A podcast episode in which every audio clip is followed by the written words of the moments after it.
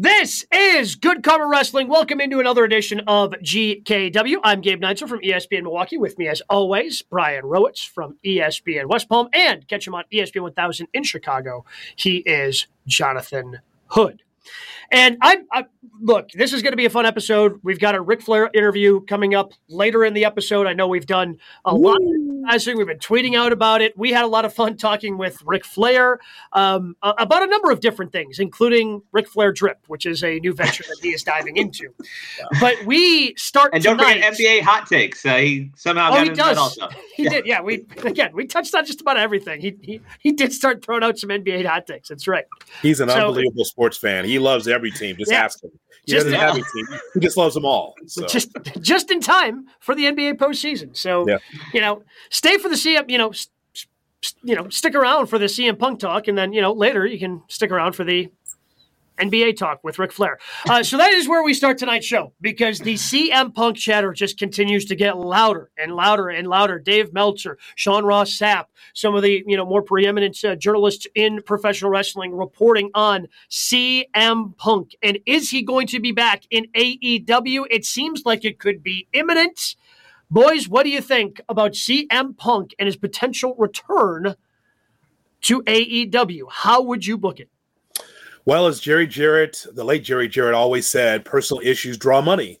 This is a real situation. There's an issue here uh, between CM Punk, between the Young Bucks, uh, Kenny Omega, uh, and there's an issue there. So here's what I'm looking at, guys. So it's not just an issue with CM Punk; it's an issue with FTR and the Young Bucks as well. That whole thing when the last time that FTR was the champions and when and when they lost the championships to the Young Bucks and never got a return match, there was something very sketchy about that. Like, what's going on with FTR and the Young Bucks that they couldn't have a best of seven classic matches? What happened there? There's something very weird about that to the point where I thought FTR was going to leave AEW because the Young Bucks and FTR did not have the series of matches or classics that we thought we'd get. So there's an issue between FTR and the Young Bucks as well. So the way I'm booking it, bro, it's, it looks like this. So FTR the champs. And at, it's it's kind of a weird situation right now because Young Bucks at this point in time are baby faces. Yeah, huge gonna, baby face pop last night. Yeah, so they're part. They're trying to go against the Blackpool Combat Club. Okay, so this match that we've been fantasy booking of FTR and CM Punk against the Young Bucks and Omega cannot happen in Chicago. Cannot happen right. in Chicago. It, it, cannot happen in Chicago because we know how that's going to go. It's going to be 19,000 people blowing the roof off for CM Punk's return. So it doesn't work there. It's got to happen in Wembley. And I say that this thing's got to get started in to start the story in June. And it's got to be the FTR saying, "Hey, Young Bucks, how come you didn't give us, you know, our due? How come we didn't get our title match? Do you think we should give you a title match back and forth?" And of course, the Young Bucks, because they're crass, who's like, "Yeah, I don't recognize you guys without your boy CM Punk behind you. Where's CM Punk? Ooh." And it'll be the first time that the Young Bucks on the record will say something about CM Punk. Sure. This uh, all the stuff that's been internalized, you can't talk about it because of legal issues, have to be part of the story. Omega hasn't talked about it. Young Bucks haven't talked about it. So this has had to be into the forefront to the point where it builds a crescendo into Wembley. It cannot be stateside, guys. This has to be in Wembley, and that's got to be a six-man tag team matchup at Wembley. Yep. So the way the reports are out there right now is June 21st, AEW makes their return to Chicago. First time since Thanksgiving. That was recently announced. That seems to be the show or right around there where we'll see that possible return. There are reports that maybe it's announced beforehand, which I hope Tony doesn't do that. Like, come on, give us that surprise moment. Also, in the reports, Punk and Jericho reportedly will sit down and have a face to face because Jericho, I think, is in that boat where, like you said, Jerry Jarrett quote, like, there's money to be made. Jericho gets that. Jericho's an old wrestler. He gets it. Like, I don't like you. You don't like me. Let's go sell this place out. There is not a meeting yet, though, between the elite and Punk. Like, apparently, Punk wants to go out there and do that. That's not set up yet. There is no new deal yet for the elite either. So that's all the real life stuff that we're hearing right now. I completely agree. That is the way to go. Is FT Punk versus the elite at Wembley? That's going to help sell it out. But that June 21st, that is the go home show for Forbidden Door. Punk didn't get to take part in it last year. Do you throw him out there right away? I think he has to be a heel, maybe the face of Chicago. Does he get a Forbidden Door match this year? No, I, I don't think you can run that risk. No, with, no. I, I, I, if I'm trying to sell out Wembley, and Wembley to me makes the the perfect place mm-hmm. to do this. It makes the most sense. You're taking a big swing, and CM Punk is AEW's most marketable star, right? Uh-huh. Right, I, I, don't think I don't feel like I'm out of line saying that. I feel like Not that is just just based on what he did in that year before the injuries, and that's why because of the injuries that he suffered, I am not putting him in that ring unnecessarily until I get to Wembley because I got to make sure I deliver for that stadium show. So it, it may have to wait, and it, it, it stinks for CM Punk, but hopefully, if things continue to progress, you can get a match at Forbidden Door 3. Like Wembley is such a big show for them, and they need a match, especially if the reports are true that they're still going to do all out right. the following week in Chicago at the United Center, not even at the Now Arena, not not doing it in front of 10,000 people, doing it in front of 18 to 19 at the United Center. You're going to need big matches for both. Presumably, a lot of those title championships, the, the, the, title matches would happen at All Out, the more traditional show, and you can have some of these bigger marquee matches at Wembley Stadium. And to me, there's nothing bigger than if you do CM Punk returning his first match back. Obviously, you do the build up to it, and he'll be around and on TV in arenas for that. Give a few, you know, GTSs, some some yeah. low risk stuff but his first match has to be at Wembley because that's how you sell Wembley and that's how you get as many tickets as possible at Wembley. And I don't think you're out of line saying he's the most marketable. I mean, they were at a million, passing a million. When he was on TV, they were right around that mark. Last night, another 866. Like, this is what, a month, two months straight now of under 900,000. So, like, the numbers are there. And yes, it's a respectable number, but a million is a lot nicer. Oh, absolutely. That's what you want to shoot for every week. But again, NBA playoffs, nice weather. You know, I mean, is yeah. that? Yeah, I'm throwing all the excuses out there because that's what the executives are doing, right? you know that new gas station that they build on the uh, corner, like all, all this stuff, right? That's that's how they, they do excuses. But Gabe is is right. Gabe is right, and that is is that it's a couple things. One, you want to keep Punk special for Wembley, and two, man, if you put him out there too early, he could get injured again. And I yeah. I don't want to call him fragile, but he's been injured uh, uh as, since he's been up in age. Let's go all the way back to the beginning when CM Punk was rumored to come to AEW. I don't mind telling you guys. I talked to Jim Ross about it, and I asked Jim. I said, you know, there's rumors that CM Punk's coming. He goes, well, they keep Phil special. I think it'll be fine. You got to keep him special. And and what he meant by is like you don't need to roll him out there every week. They were rolling up him out there every week. He hadn't wrestled for seven years. I mean, like this company would have put the Undertaker out there, you know, late in his career every week to wrestle against young people. That's wrong, right? And so CM Punk should have been out there once a month. I mean, definitely. What's more popular? Here's here's the question: What's the appeal to CM Punk? His in ring or the mic skills? Mic skills.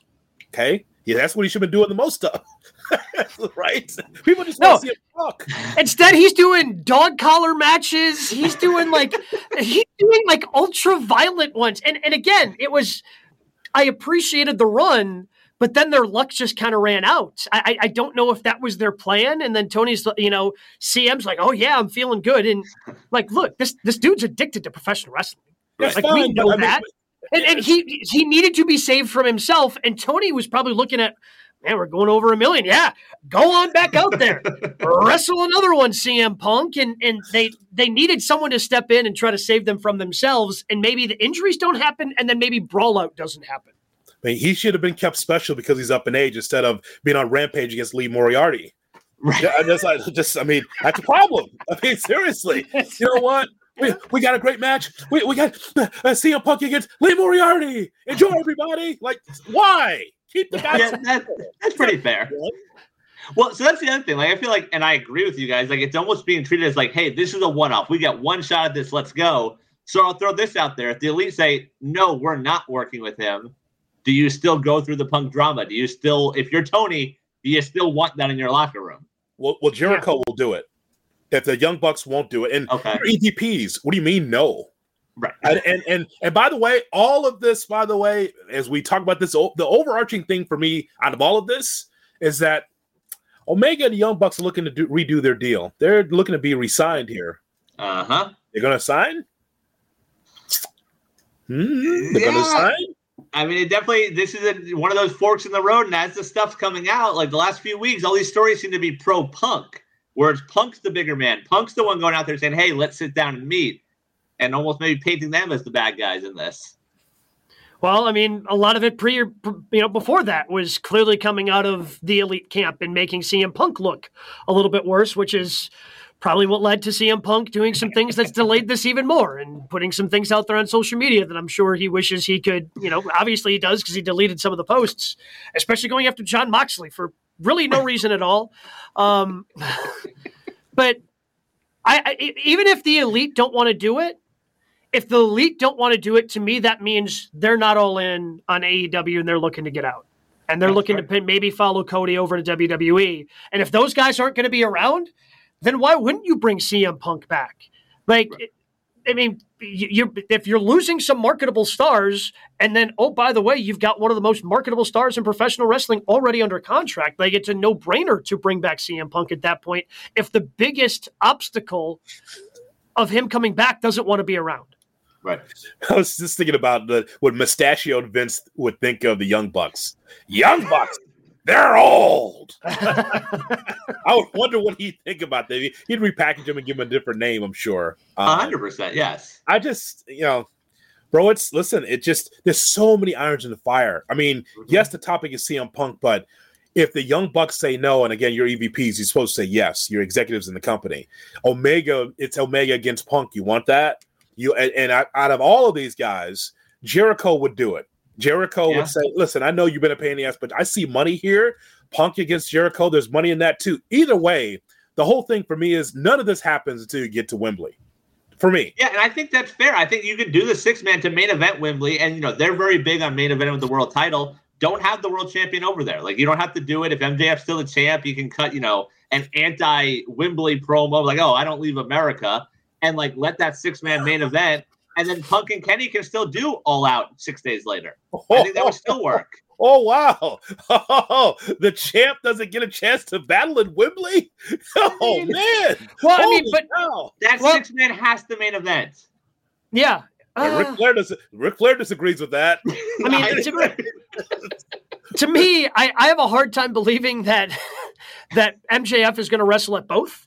So yes, right. you probably main events the other one, and maybe you do a triple threat as you continue to tell the storyline, and, and I mean, I guess I don't know how it's going to turn out at Double or Nothing, but maybe there's some sort of triple threat with the other three pillars. The winner ends up getting um, MJF at All Out. I mean, there's there are a lot of yes, there are a lot of different directions they have to go, and there are a lot of other pay per views that they need to navigate before they get yeah. to no. what's going to be a huge week.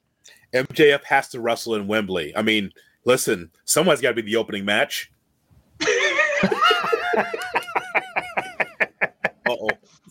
I'll tell you who he can wrestle, by the way. Off talking about Dynamite last night. There's your Sting singles match.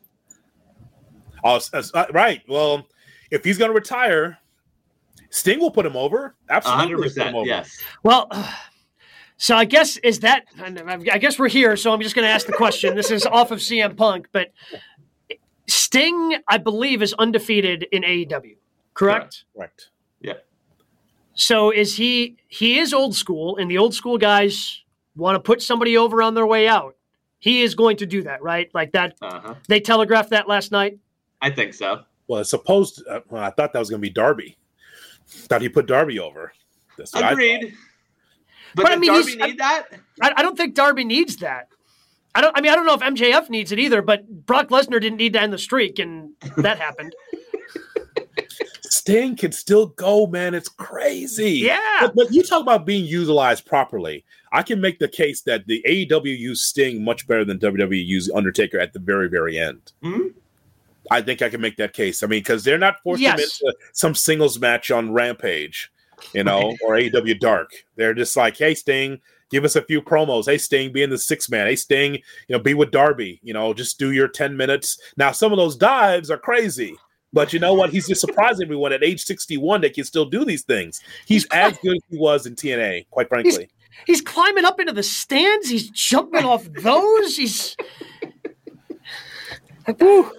doing things that make me uncomfortable for a 63 year old man to be doing. yes, That's for sure. Yes, yes.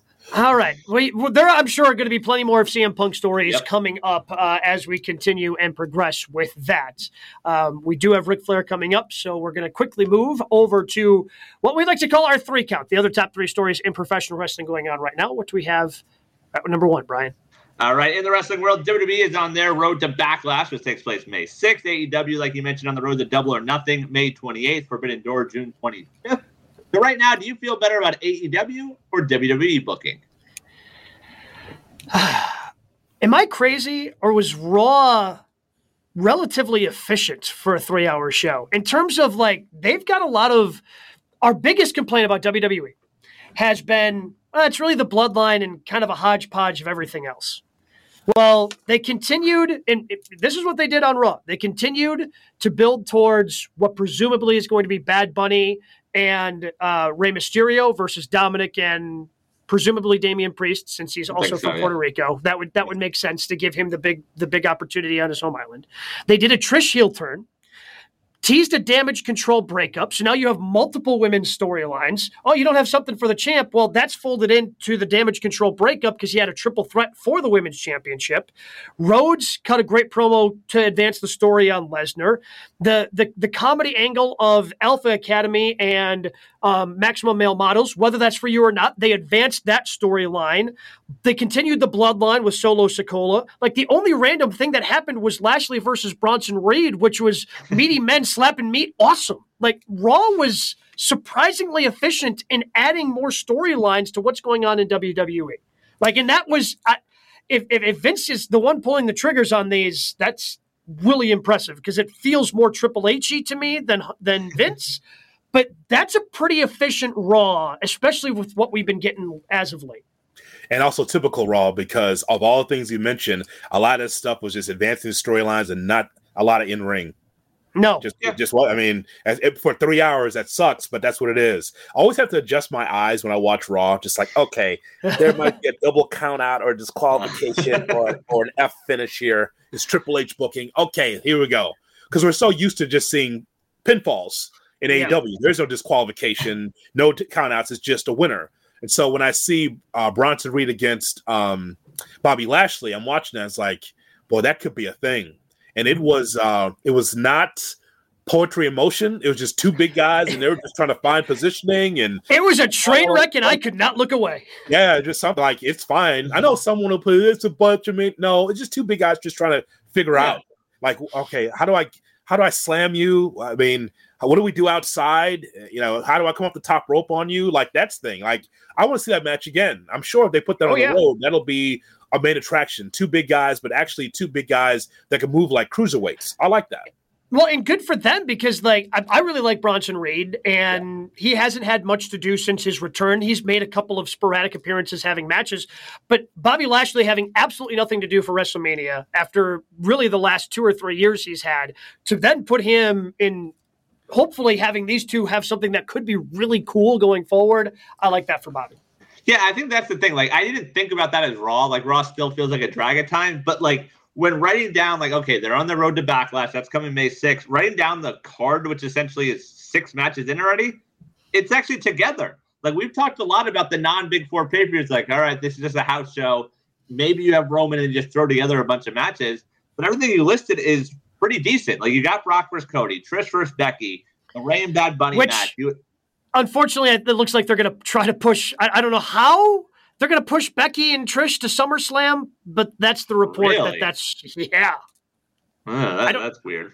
I don't know how. But yeah, that doesn't make any sense. Odd, odd um, time in the middle of April to do that turn, then. But you know, right. here we are.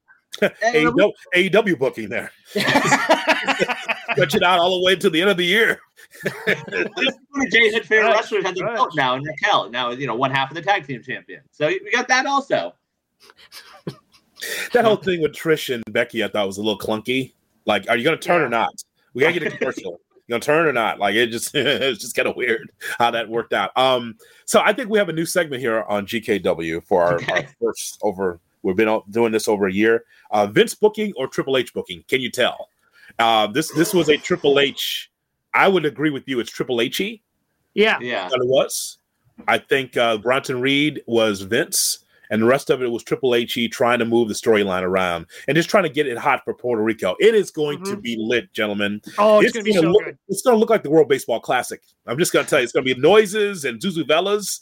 In Puerto Rico, it's going to be it's going to be a guy there with a you know the little drum. You know, he's going to be. I'm telling you, it's going to be crazy. So, I mean, there's. I'm I'm, I'm going to let you in on a little secret. Then there when this show got announced, I thought about it, and then as it continues to get built, it's like seems like this could be pretty cool. My wife is from Puerto Rico. Her parents live in Puerto Rico, and we typically want to make one trip down there to visit. Yeah. I may try to convince my wife there that we go. need to go to this show. Wow. I feel I feel like somebody from GKW should be at the show. That's how cool this thing is starting to feel. Okay. Okay. I just want you to know, and as we get closer, I'll tell more stories about Puerto Rico. Uh, make sure you're protected. oh yeah, no, I've, I've been there before. I have I have been to Puerto Rico before. They believe wrestling's a shoot. They're looking uh-huh. for like, I, and and by the way, are they gonna get the Colón brothers in there somehow? Will they be part of this? They still work there. No, no, no. But I mean, okay. gotta, they're on the island for God's sakes. they, got, they got released ages ago. I know. It's always random people just hanging around like, "Oh, you work here." the Colones, you got to bring them in. They got they're going to be part of the show at some point. I mean, they're on the island. Their dad's a legend, Carlos. Does Broad take them out like just random backstage segment? Sure, sure. Why not? I it, but guys, if it's anything like it used to be, be careful. If you're going, Kate, be careful because if the wrong guy loses, look out. Look out. Um, so, but and and so again, I, I I'm looking back on Raw, and maybe it was more digestible because I did not catch it live, and I was able to DVR through some of it. But again, it advanced a lot of different things. That's where watch it, and and I don't. And, and, and it's not to say I think AEW is doing a bad job because I look, I think what they're doing right now with the four pillars is spectacular. Mm-hmm. Like it's a different guy every week. You're still getting MJF. You're getting the other three guys putting on quality matches, whether it's on Rampage, whether it's on Dynamite. Like I really enjoy that build. Um, and they have some other, you know, some obviously BCC versus the Elite. They're starting to build that up more and more. So it's more than just one storyline. I just think that WWE right now has more storylines and more storylines that could be very compelling. I think that you nailed it earlier when you talked about how you thought Raw was efficient. Mm-hmm. Uh, I believe that they're the winner in this, and I know AW fans like, what about us? Well, here's what about you. You've got 12 storylines going at the same time to the point where you don't care about Matt Hardy and this whole thing, that whole thing, or Swerve and that whole thing, even though Swerve had a fantastic match. But just this whole thing, like, what is your group? This thing is is starting to turn into like late 90s everyone's in a faction everyone's in a gang. That's what's happening in aew it's like my god can you just give me your best five storylines and move on? Please. Right. like there's so much and this is why you have two shows. You have two shows. Some of the stuff only should be rampage only. Rampage only. I don't need matt hardy on dynamite. The the office whatever that is like the firm friday nights right Look, I I don't I don't even know who's in the firm, who's out of the firm. I don't care. There's yeah, there's there's a lot going on there. Really, I mean, I think there's only I mean, how many guys that were on Dynamite last night are actually by themselves? MJF, Jungle Boy, and Wardlow? Yeah. Yep, and that'll do it.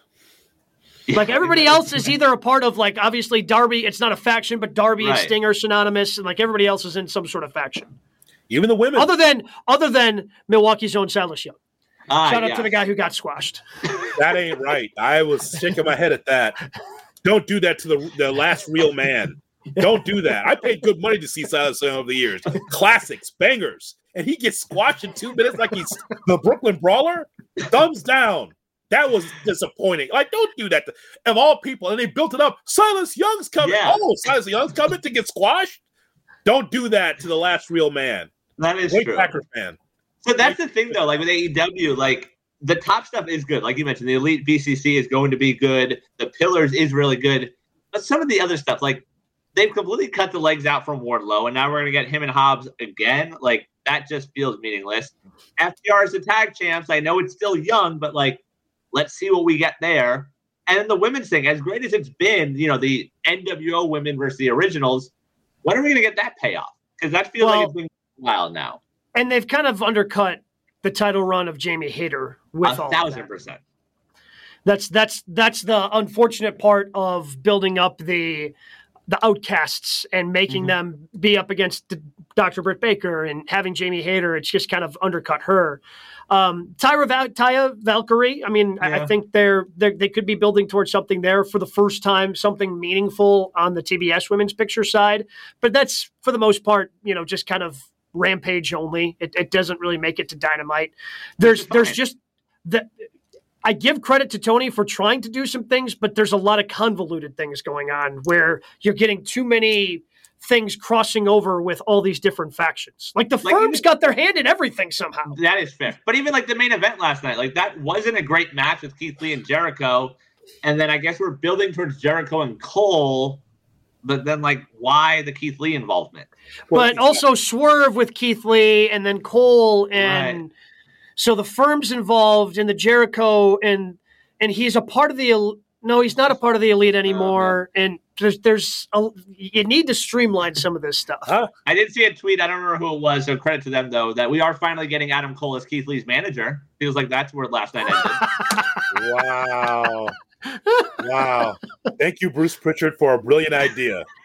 We'll just cut your hair and and you can be like a fancy manager. Like, no, Bruce. That guy can go, idiot. Yes. oh my god. Um, yeah, all the stuff that we're talking about makes my head hurt because Milwaukee did not deserve. And I like Ethan Page actually. Maybe I'm one of the few on the show. I think you, can go. I think he's a great. No, like just get him away from the firm. Like because I just don't. I'm just confused. Like, did you read the fine print in the contract? Nobody cares. Milwaukee didn't care. Nobody like. Why is this on my TV? On why are you wasting time on Dynamite with this? And why then they combined two factions into one again last night with the mm-hmm. The moguls and what's the embassy? the, the embassy the embassy yeah. they're like now the embassy moguls but i mean but it, it confuses sounds like audience. a bad hotel this is why the WWE does this well, where it's like they might say the same thing a million times, but it's drilled into your head. This is why this is important. This is why this person's important. This is why this tag team's important. And you may get tired of the booking or the way, but it's repetition. It's repetition, so that way you know here's the direction that we're going. AEW, it doesn't mean it doesn't make it bad, guys. We're just comparing right. AEW to WWE. And mm-hmm. again, mm-hmm. neophyte young Booker, you know, is like he's almost like Vince Russo in a way. It's like everybody gets the mic, everybody gets time on the show. Everybody's like, you can't do that, especially right. with that kind of roster. But but I want to point this out. This is news also from uh from FightfulSelect.com and from a little bit, I think Meltzer all that talent that they are just having sit home or sitting catering, well, they'll get a chance to wrestle, and it won't be ROH. There will be a third show coming to AEW, a third Boy. show. So you yep. got Dynamite, you got Rampage, and this whatever the Saturday night show that they're going to be putting on because everyone's going to watch that in in 2023. Saturday night, like you can't book a second show. Like, why would you add a third? I mean, I think we're getting into the old WCW time where where the the network says, "Hey, could you add another show?" I mean, seriously, that's what that was. That's what doomed WCW. They didn't want to have a Thunder, but they like let's have three hours of Nitro and two hours of Thunder. And oh, by the way, keep WCW Saturday night. It ruined everything. It it just watered down everything. So some of this, these wrestlers and some of these storylines, don't be surprised if they're going to be pushed to Saturday and again, I do want to point out the things. I don't want to make this seem like it's just a, a bitch session against Tony Khan AEW, but it's just yeah, it's it's there are some good things. The pillars mm-hmm. and Orange Cassidy. I didn't think Orange Cassidy would. You, you, you said it last week, uh, Jay Hood, where he's like the modern day steamboat. Goes out there and puts on another good match last night, and he's just he's wrestling his ass off every every single week for that international championship tip of the cap to him. I, I did not think that the gimmick that he had would be as much as I enjoyed it. I didn't think he would be this good as a champion. I don't know if it's this week or next, but to further your point, he's working the ECW arena with New Japan uh, this week or next. He's Cassidy? filling in for Ospreay. Yep. Against, against who? Uh, I don't remember who, but he is like the fill-in because they originally had Will Ospreay on the card and he's out hurt you know what? He just likes to wrestle, and you yeah. know, and, and, the kids, you can see the kids love him. Saw in Milwaukee, a kid dressed up in, uh, you know, in the uh, blue jean jacket and the whole outfit and had the sunglasses. Actually, that's any typical kid in Wisconsin. But in particular, last night, that was just unnecessary. Well, I'm just saying the Canadian tuxedo. I mean, yeah, it's, yeah. It's, yeah. It's, no, I no, I understood the joke. You didn't need to explain it to me. Thank you, though. Appreciate you for explaining the Canadian tuxedo joke. I'm just saying. I mean, that, and that's how Cass. But it's but that's what gets over. The kids really love him. I guess. Mm-hmm. And again, apparently rates well because he's out there every week. He will defend the international title Sunday on the New Japan Show at the ECW Arena against Gabriel Kidd. Okay. 2300 Arena, whatever we're going to call it. He's filling in actually for Eddie Kingston, who's uh, injured right now. Hmm. Again. Again, yeah. it's okay. Eddie would just like have the match and then try to put everybody, everybody else over on the card after the match. So it's it's fine. Orange Cassidy can just go out there and do his thing. What do we got at number two? Right. Elsewhere in the WWE, it was announced on SmackDown on Friday. Triple H said the WWE draft will be back in the quote near future. Every single superstar is eligible. Some rumors say maybe May 8th, which is the Raw after Backlash. Are you into the WWE draft? No, I'm not into it. I, I just don't. I don't feel like the roster is actually deep enough to have two shows that can stand on its own. Um, and if to me, you can't do the draft until you actually split the titles. Like, so we're gonna have the draft, but then Roman's able to drift, and the tag title's able to drift. Like, if you have one or two people that bounce back and forth, like, why are we doing the draft? Because and, and this has always been the WWE's problem. Every time they've tried to do this, they try to keep the brand separate, and then they realize that the roster's not deep enough, and people start floating between the shows anyway. So I'm I'm just out on the whole charade of having to do this again, and Vince is going to want to split up factions, and because like they did with the New Day, they're going to split up Damage Control, which is fine because damage control, I think, has kind of reached their natural conclusion, but they're going to split up tag teams and all these other things that I think are just completely unnecessary. So I am out on the WWE draft. I agree. Next topic. but what if there's a wild card rule? What if every week there's one person that can go from show to show?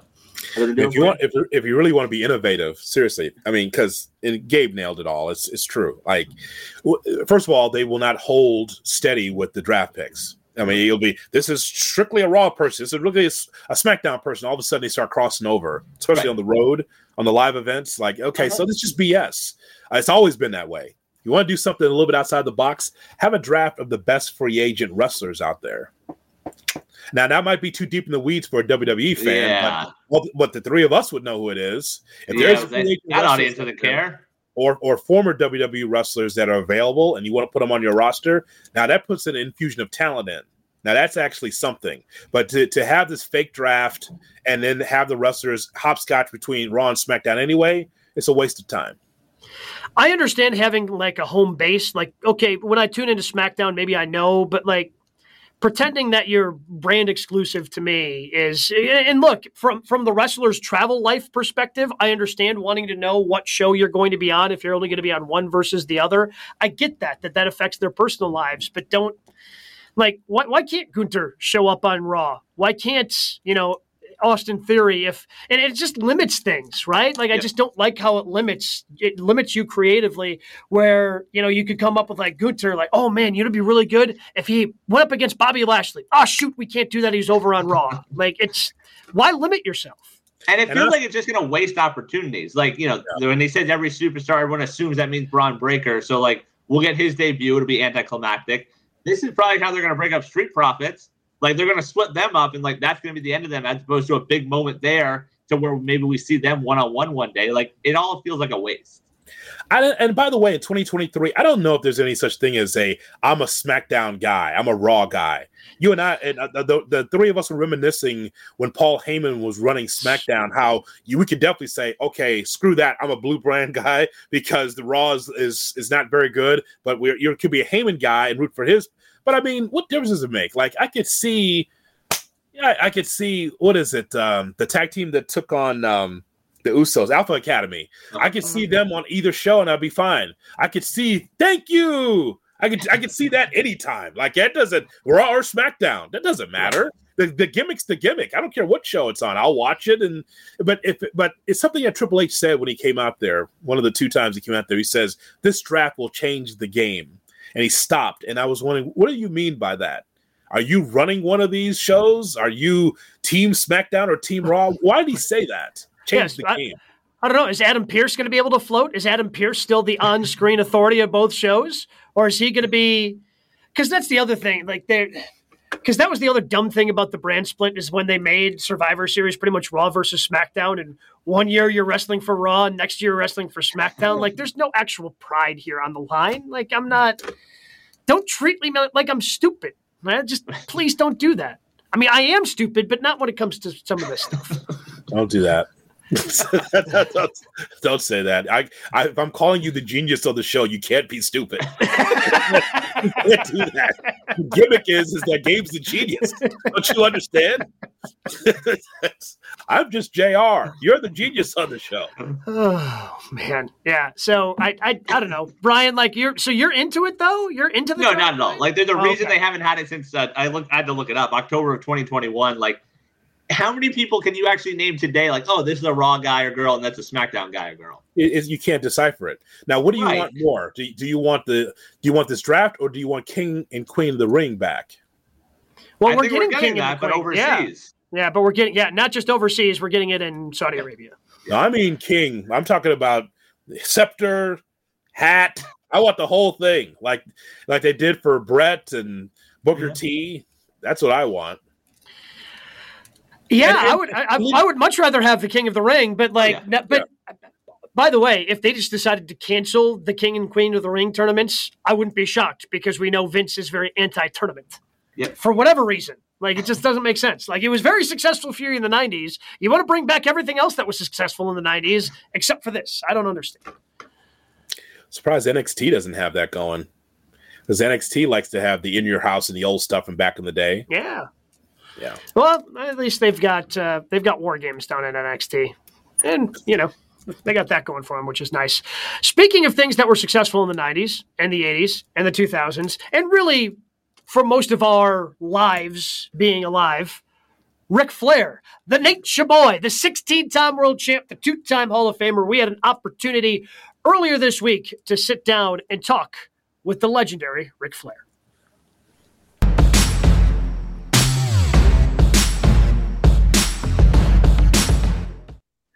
We are excited here on Good Karma Wrestling at GKW to welcome in one of the greatest to ever do it, the 16 time world champion who's going to be visiting some Florida dispensaries with Ric Flair Drip. Of course, we're talking about the nature boy, Ric Flair. Rick, thank you so much for uh, for the time, and we can talk about. Uh, let's go ahead, Ric Flair Drip. Like, where? How did this start? And, and you're going to be visiting some dispensaries uh, if you happen to be in Florida over the next couple of weeks, correct? I actually, drop yeah, on Thursday and Friday of next week. So um, I'll be in Jacksonville and Orlando. And what I'm about? Going, I'm going to Miami Monday um, for a, a cannabis-related um, opportunity as well. What about this made you excited and you wanted to jump into it? Uh, I think Chad Bronstein, the, the, the who is I report to directly, but actually he's um, I don't know. I, I, I, get confused as to who the who the CEO is and who's the boss.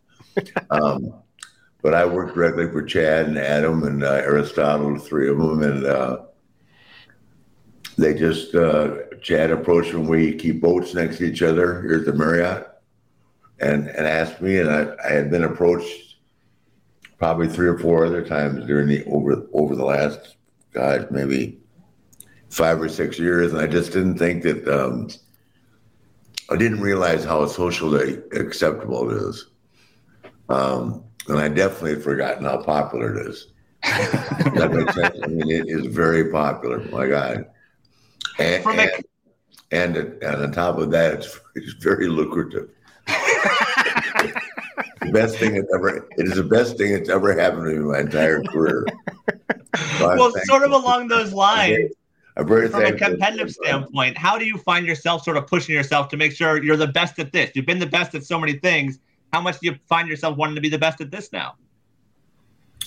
Well, I just I I I think the uh, if given the opportunity, I've, always tried to be the best at whatever I, whatever endeavor I you know, put myself in, and uh, I think the packaging and uh, um, the fact that I can use my trademarks things sayings like woo and all that. Um, the edibles will be called woo chews, and uh, just the, just the whole presentation I think is um, spectacular. And of course they they're responsible for all of it, but I am I'm really taken back by how well it's doing.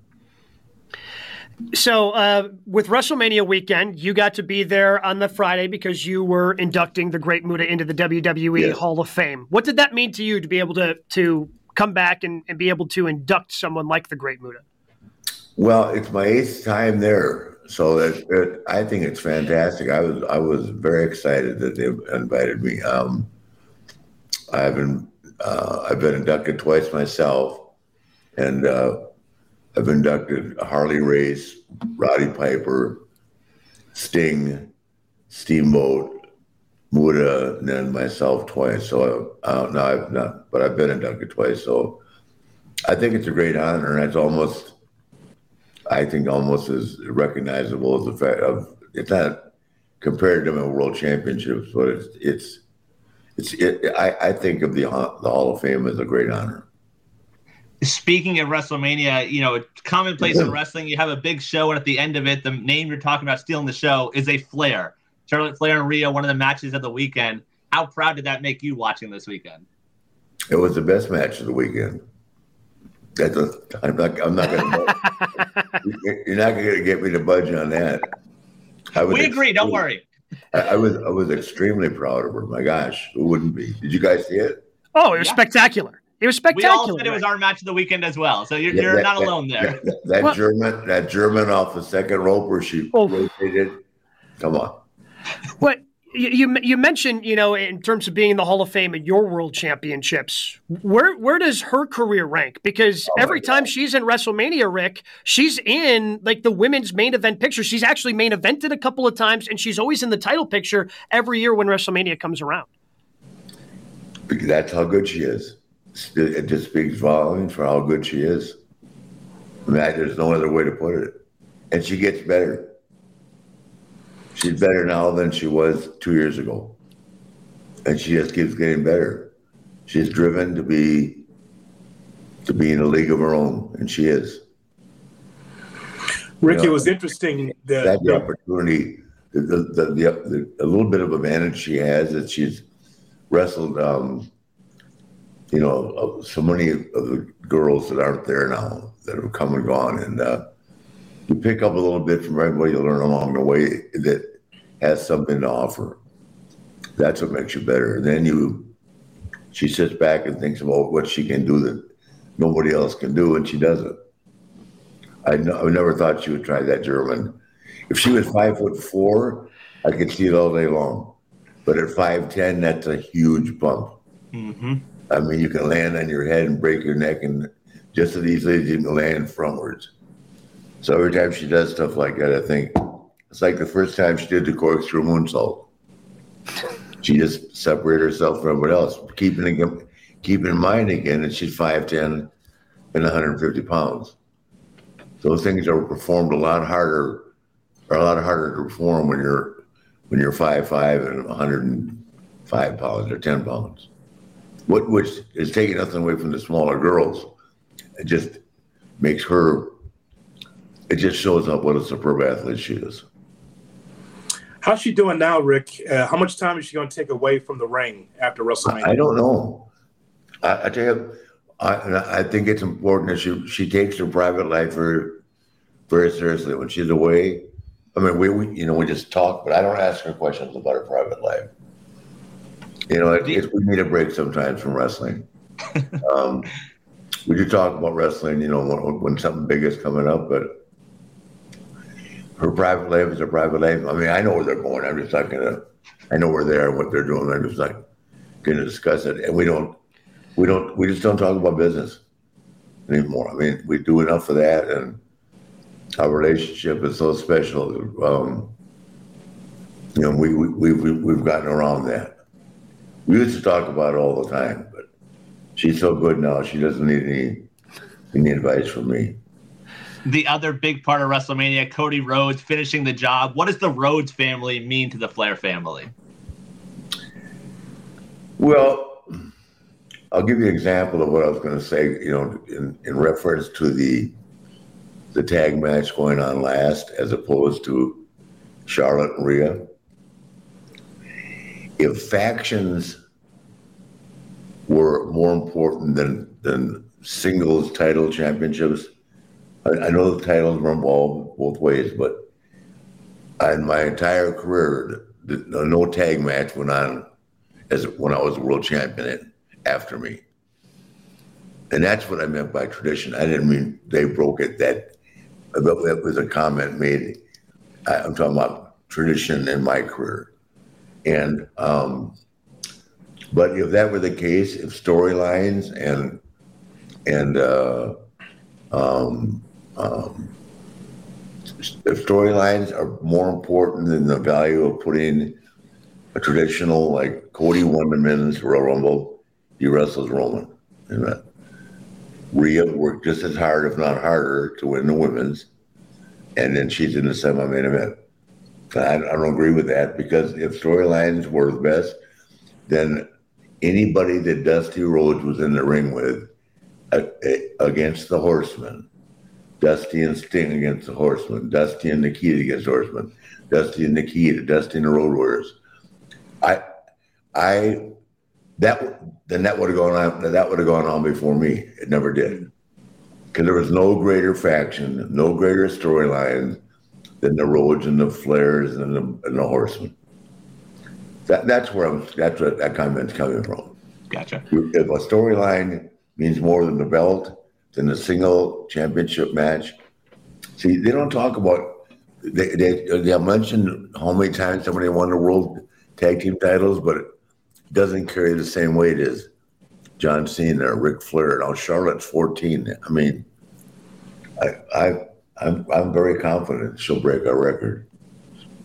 Yeah, yeah. I mean, very, very possible as well. Um, speaking of factions, I mean, it seemed like for a while factions didn't mean as much in professional wrestling, but now we see it more, whether it's AEW um, and, and, the Blackpool Combat Club or the trios titles that they have over there. Obviously, the bloodline over the last, you know, two and a half years in, yeah. in WWE.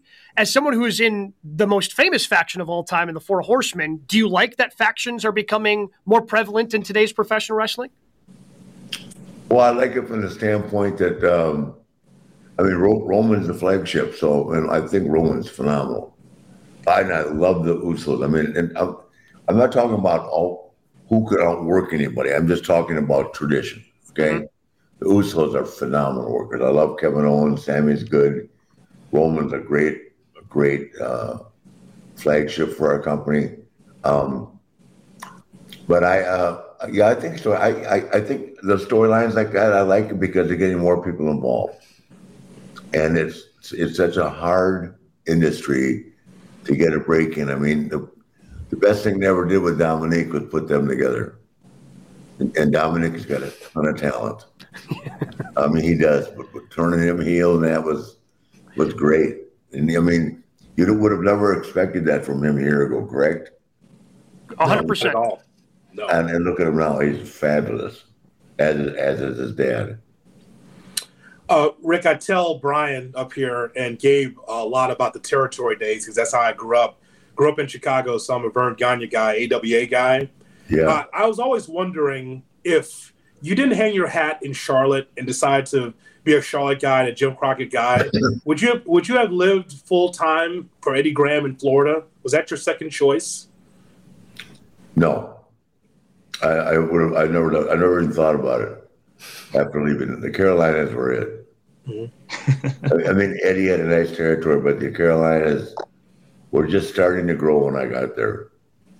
And you know, by the time I left, we were by, or by the time they sold the company, we were selling out Philadelphia, Baltimore, and uh, we got in that, that lousy building. We not the Capitol Center, but we got when we got to DC, we were selling that out. So and a couple of times we went to the Meadowlands. Yeah. Um, I don't know if that was Crockett or WCW, but anyway, we did very well there. So um, I think if the I've said this a thousand times, if the Crockett's had stayed east of the Mississippi, we'd, we'd still be in business. How, how was and, it like wrestling in Florida, though, for you? Until until Turner. Turner Turner was great. All the I mean the uh, Super Channel was great. You know, and, it reached a few people on the West Coast. But if it had been the strength that it is now, um, the cable cable wasn't that strong back then.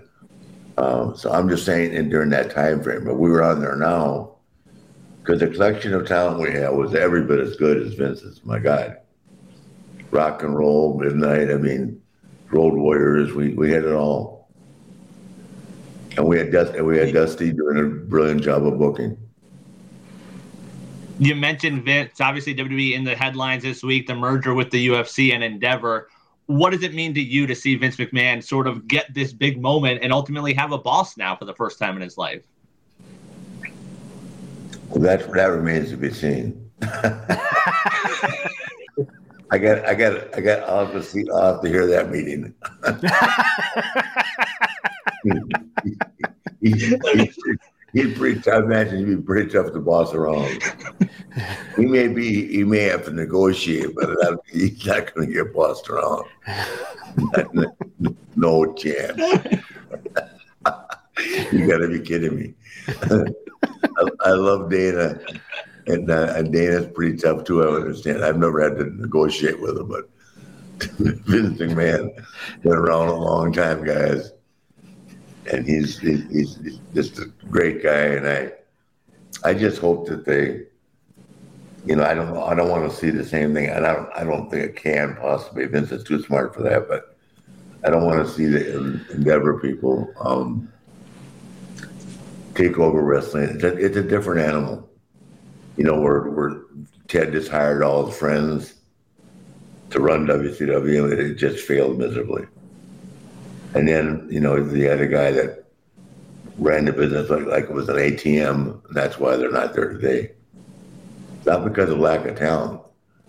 You just can't pay people that aren't worth what they think they are 10 times. Does that make sense? Yeah. Oh, yeah. Mm-hmm. I, I, I, mean, I, we're talking as a ESPN. I cannot explain, I, I cannot understand how Ben Simmons is getting a paycheck. Brian Williamson, how it they're getting a million dollars to sit home. Mm-hmm. You know, no, no, not a million, millions. Millions. Yeah. Millions. Yes. Lots of S's there. Zion, I get because it's a legitimate injury. He's a, he's a big guy. Um, mm-hmm. But Ben, I mean, I, I, I respect. I, he was my favorite in college, but man, the pros have been rough for him. But he'll they always get paid. I wish I knew where the money came from. and by the way, since we're talking sports, yeah, let's do it. LeBron James is still the best basketball player alive today. And if you don't think he is, how does a guy average 30 points a game at 38? Nine rebounds and eight assists, or 32. What's he averaging? 32 a game? Yeah.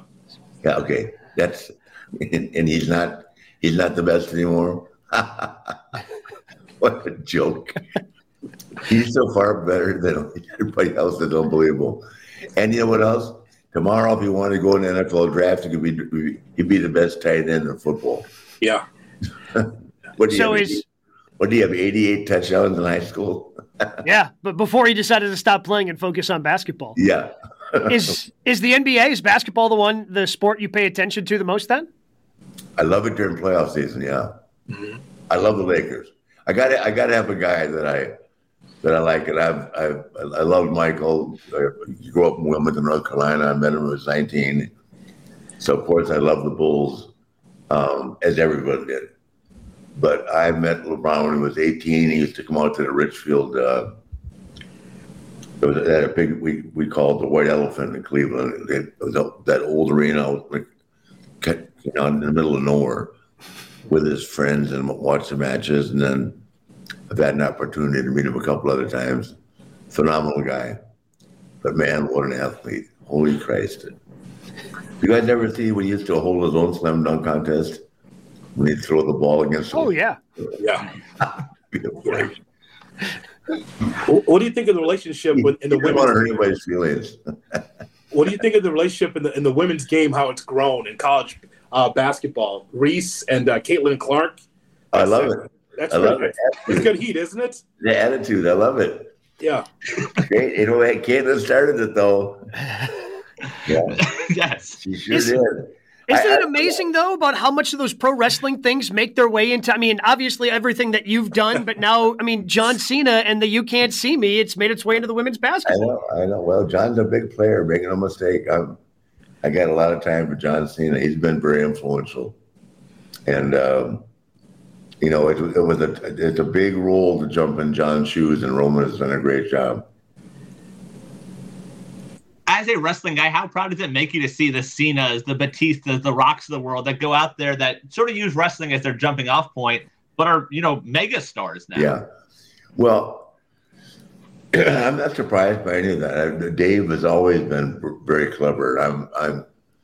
He, that his new movie just came out this week, I think. Right. Mm-hmm. Uh, another um, Guardian thing. The next mm-hmm. one. Yeah, Guardian just soon. They that knock on the cabin that's out there yeah, now. He's all over the place. He, he has done such great stuff. I'm not surprised at all by that. Um, he's a very determined, really smart guy. He had a tough upbringing, so he's taken advantage of, of the things that have come his way, and he's done a great job with them. And uh, John, I mean, John just, he's Mr. Wonderful. And uh, what what John has been able to be successful at, uh, he is so committed and works so hard. Very very similar to Dwayne.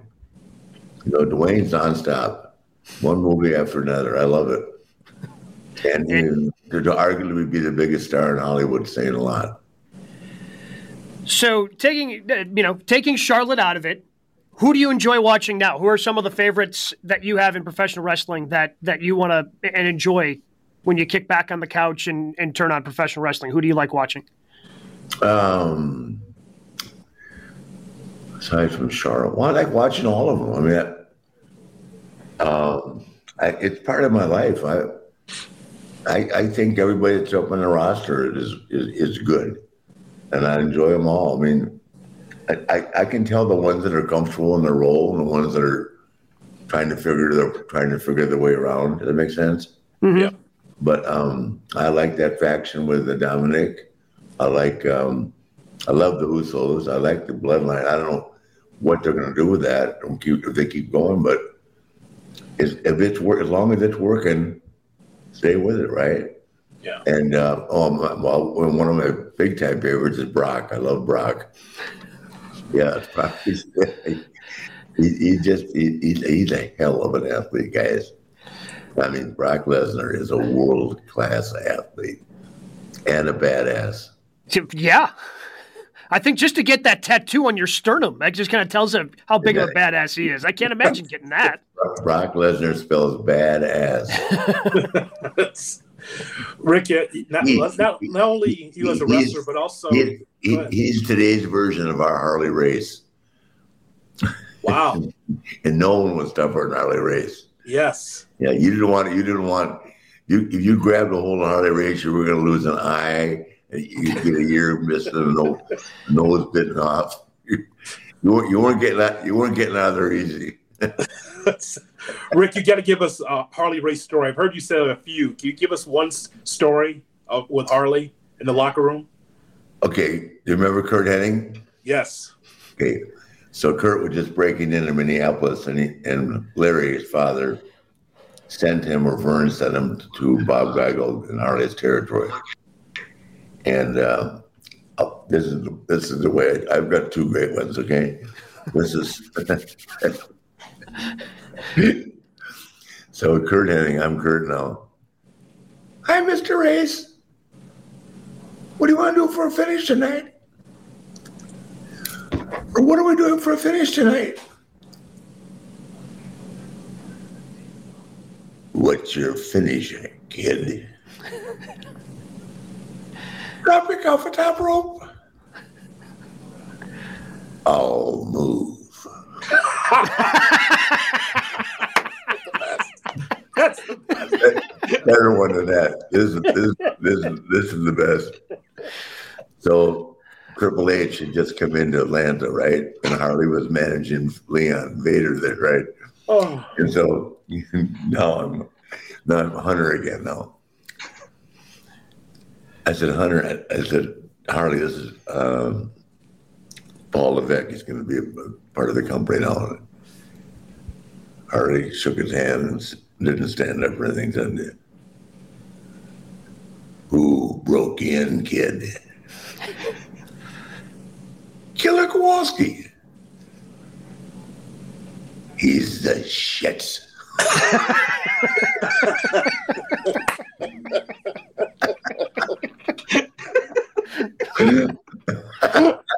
oh, that's the best. Hey, the rattlesnake thought he had me fooled as he stood two feet from me in my rocking chair on the porch. So I baited him uh,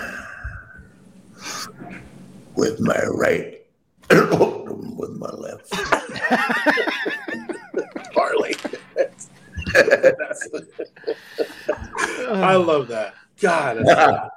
hey, you don't want nothing to do with Harley Race. I'd say Harley, let's go have a drink. I want to. I want to play pool. Here's another one. He'd go over to a bar like in Fort Worth. I can remember like it was yesterday. All the cow girls, cow guys, but ten quarters on the table waiting to play. Right. Mm-hmm. You cue off the wall. Everybody look at him. Knock all the quarters off there you go. I got the winner. Problem. yeah, a couple of times there were several problems. a couple of times there were several problems. wow, so good. Uh, yeah, he loved. He was the world champion, boys. he let everybody know it you, some SMU football players found out in a bad way one night. oh man, Ric! Before we get you out of here, we, we got to know you had Ric Flair's last match last yeah. summer. Yeah, is, is that I, for I sure? That's going to be it. That's going to be it. yeah, but I wish I could do it again. Who's going to say no to you? Who's stopping you? Oh, it's just not realistic. I mean, it, we we had that thing down to a fine art, but I woke up. I was I was fixated on weighing two eighteen, and so the night you know it's me right. I'm out drinking all night. I wake up and I weigh two twenty two. So I ate three egg white bites and a cup of coffee, right, all day long. So I did. Of course, you know, the anxiety, the emotion, da da da, da everything, right. So I walked out there and I felt great. And then all of a sudden I got lightheaded. So I made a mistake of saying to Jay, I don't, I don't feel good. But then, of course, there went like panic across the ring. You know, like it was my heart or something. It was nothing. I just got lightheaded. And um, the, the best light, the best light of the night is so after Manny jumped on uh, jumped on top of um, Jeff or Jay, I can't remember. And then the brass knucks, right? And Manny, my son-in-law, was going. You have to wake up, sir. You have to wake up, sir. Put the knucks on my hand. you, have, you have to wake up, sir. like then he should just slap me and get up, you old bastard. Manny, Manny's so polite. You have to wake up, sir. Respect, uh, even in the ring. Respect. oh, Ric, I just want to thank say, thank you so much for the time, man. Anytime I get to do something with my daughter and Manny, those are the highlights of my life right now.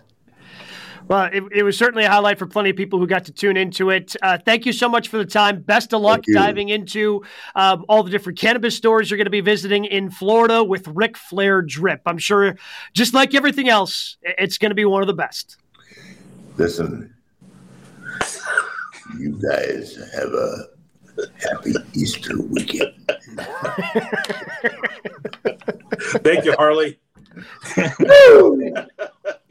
Bye, guys. All right. Thanks.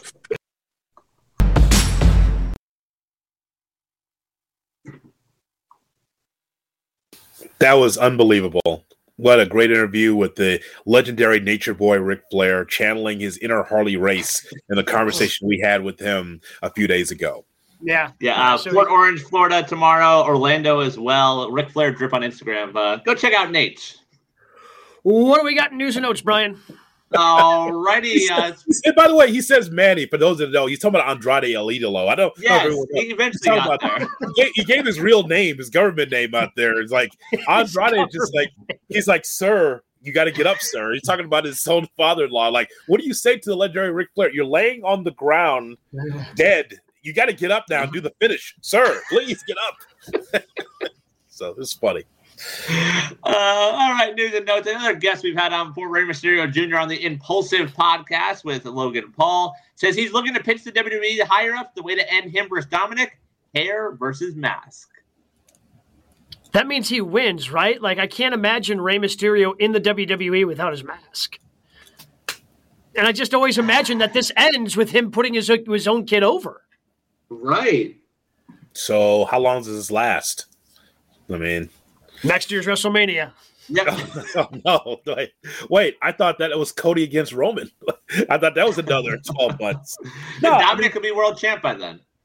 It's funny because this has been around social media for a while that it should be hair versus mask, and Rey's not taking that mask off. I mean, they, they, they are, uh, WCW already made that mistake. But then you notice in our conversation we had with Rey, Rey turned it into a positive because yes. the mask doesn't come off. I don't take on these bigger guys, and WWE doesn't think I am worthy to be part of the, the company. Rey was a heel in WCW when he had the mask off, by the way, too. It was some of his best work. Uh, I mean, that would be a hell of a way to go out. Like, that's the final time we see Rey in WWE is without a mask, and then Dominik gets to take that heat with him. Yeah, I mean, Rey has talked about how he knows the end is near. You know that he's, you know, he's coming to a close. So it, he's he, talking about Sting being the old school guy, another old school guy, and Rey Mysterio. No better way to go out than putting over your own kid, right? Yeah. we know what he looks like underneath there. He still looks 30. That's the thing. Right. He still looks like a good man. That's the thing that's so strange. He looks younger than his son underneath that mask. We we've seen this. Um, that is true.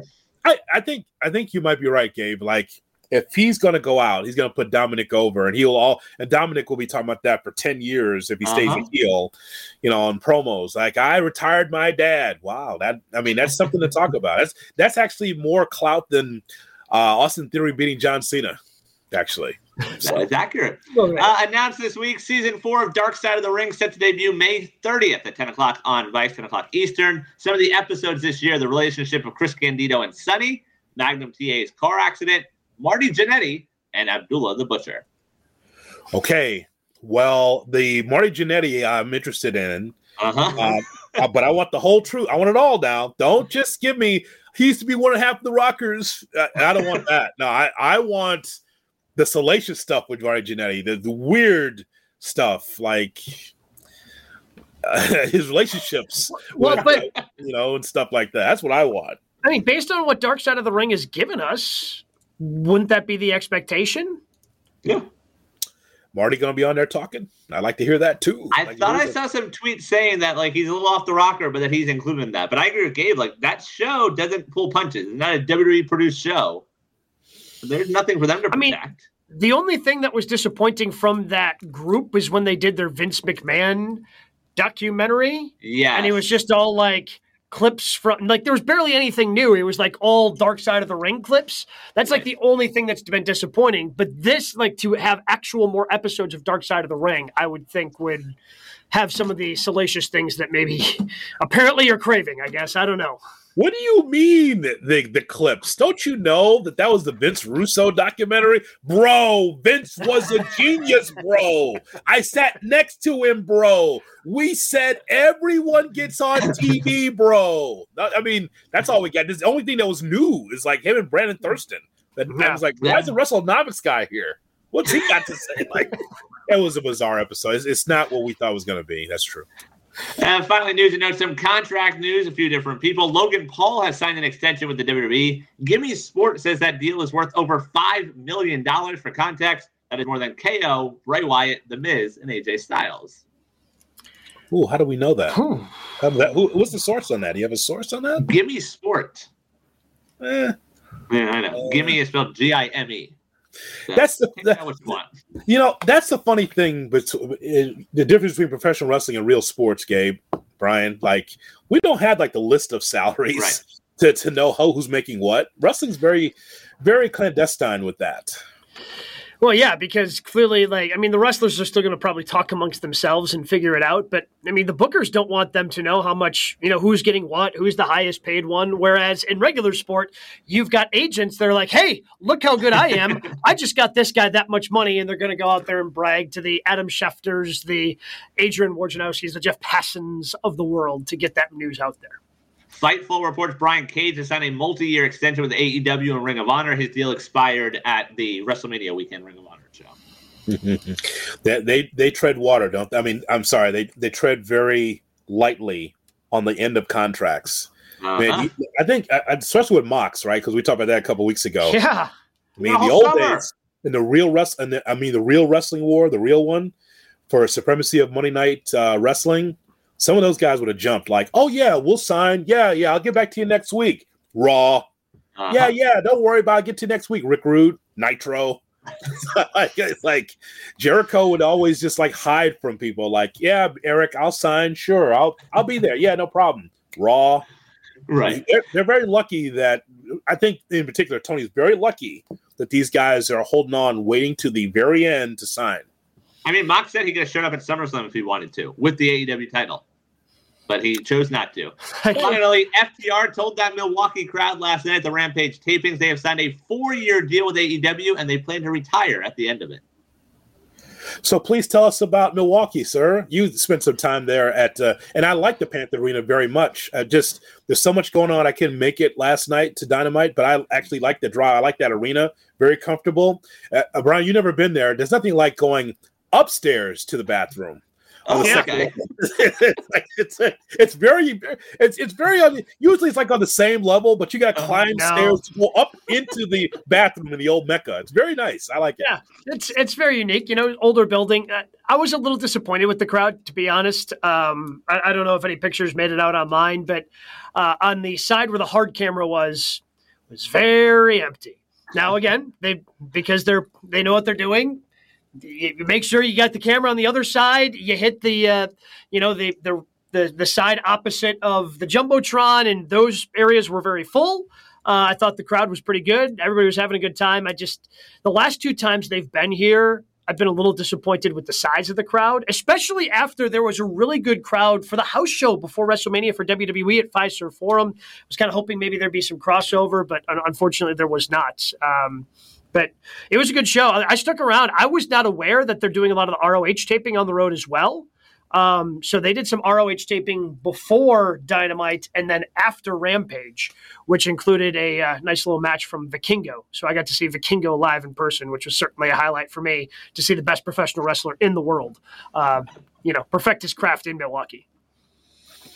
Uh, I, you know what, and this is just the what I can remember, Gabe I just think that it's the it's WWE's fault for taking Milwaukee for granted. Oh, just a, I mean, it's just a medium sized market. We'll just kind of throw our B talent out there for house shows. Like Milwaukee matters in the Midwest, like Chicago matters in the Midwest, like Detroit does.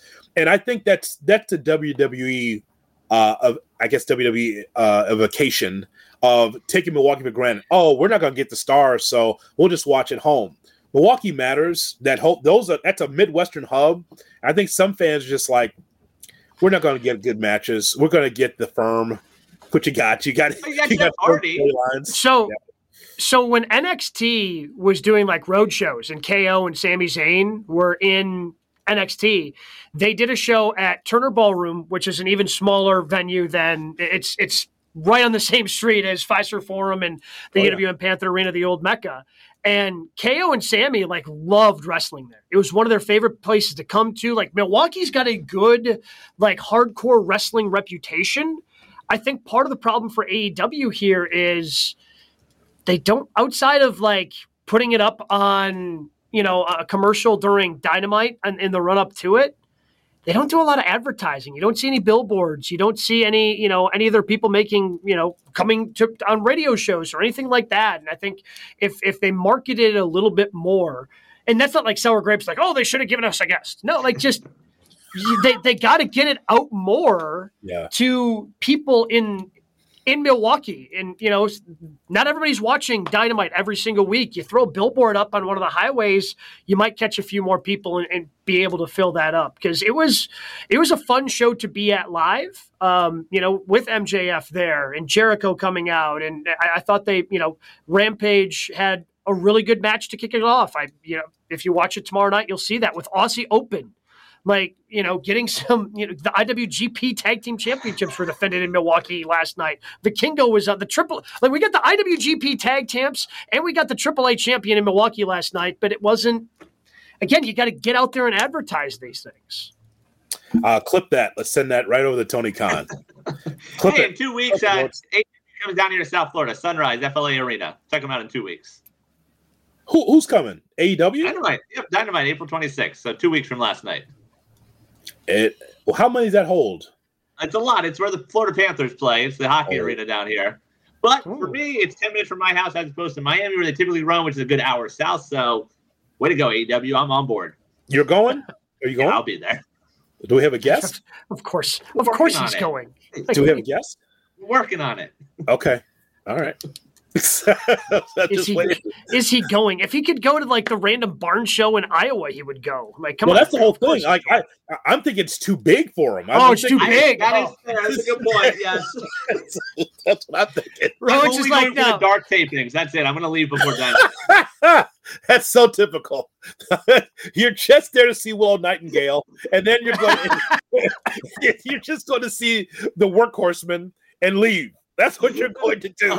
I love JD Drake. So long, everybody, and then leave. That's, that's what you're going to do. he can go. I've seen him in a lot of places. He can go. Uh, yeah, yeah. Prematurely gray. Yeah. Yeah.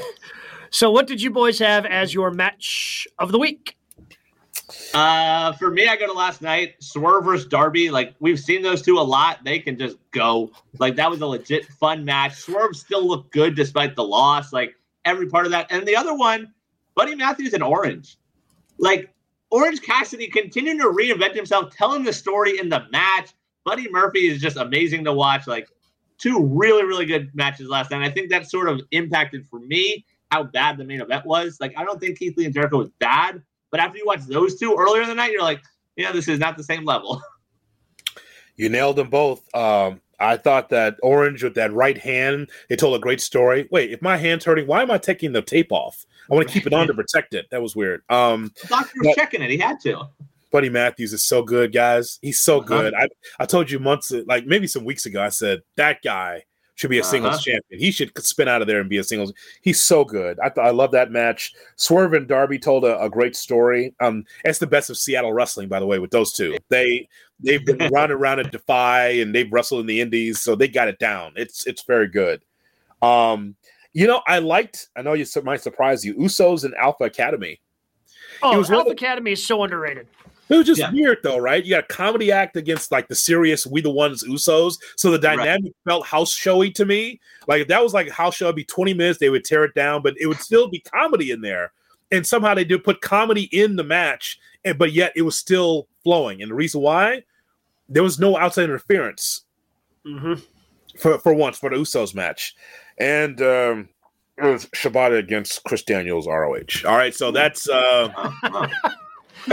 pardon me. thought, didn't Chris Daniels retire? Like, didn't Christopher Daniels retire like three years ago?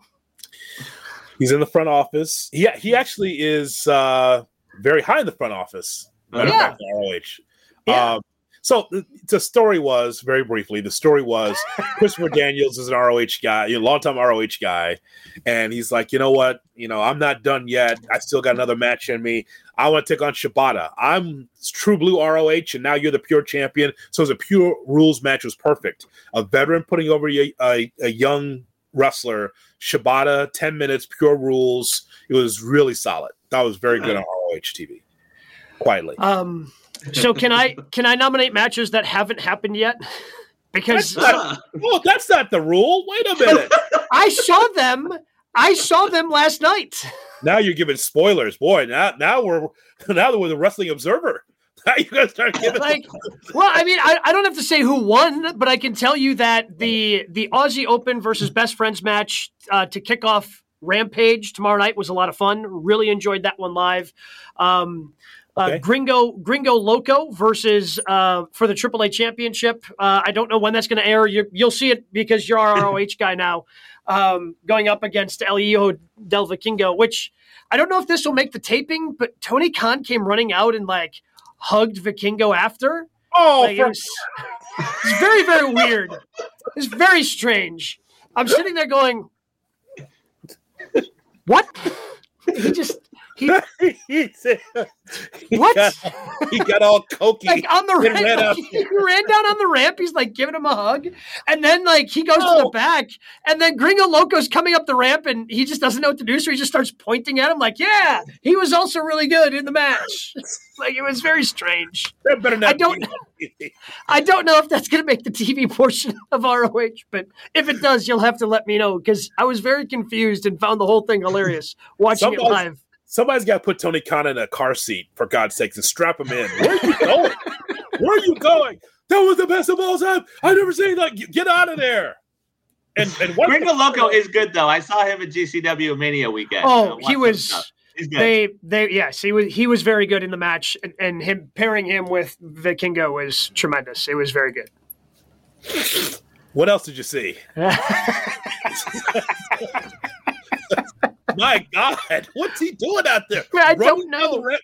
Did he have his hair on fire and running? Well, and- the crazy part was it wasn't the main event. They brought out, um, yeah, like they, the, after Vikingo, they brought out um, uh, Lee Moriarty, and he wrestled um, sure, um, Takeshita. Oh, that's a banger. Yeah, but again, like, I, I yeah, I, I don't know why Tony came out if it wasn't the end of the show. Like, oh, like I, I just assumed it was the end of the show. I got up starting to leave. Next thing I know, Lee Moriarty's music is hitting. Like, what's going on? Tony needs to sign him, by the way. Like, why is he not signed with Kingo yet? Like, lock him up. No, he can't do that. He's a AAA guy. You need to figure out a way. I, I think he's working on it because he referred to when he started pubbing the ROH matches that were still coming after Rampage. He's like, and my personal friend Vikingo is here. So I don't know if he's. there's there's a lot going on. I can't wait for you to see Tony in person next week two, in two weeks. You get Oh. all, you get to experience all of the same things I got to experience. Uh, a little bit of a longer episode because, well, I mean, we went along with Ric Flair. He's that good. Yeah. He's the Nature Yeah. Boy. He's the 16-time champ. He's the two-time Hall of Famer. I hope you enjoyed that. Of course, plenty of things to talk about on the road to Double or Nothing and WWE WrestleMania Backlash. We'll talk about it all next week right here on GKW.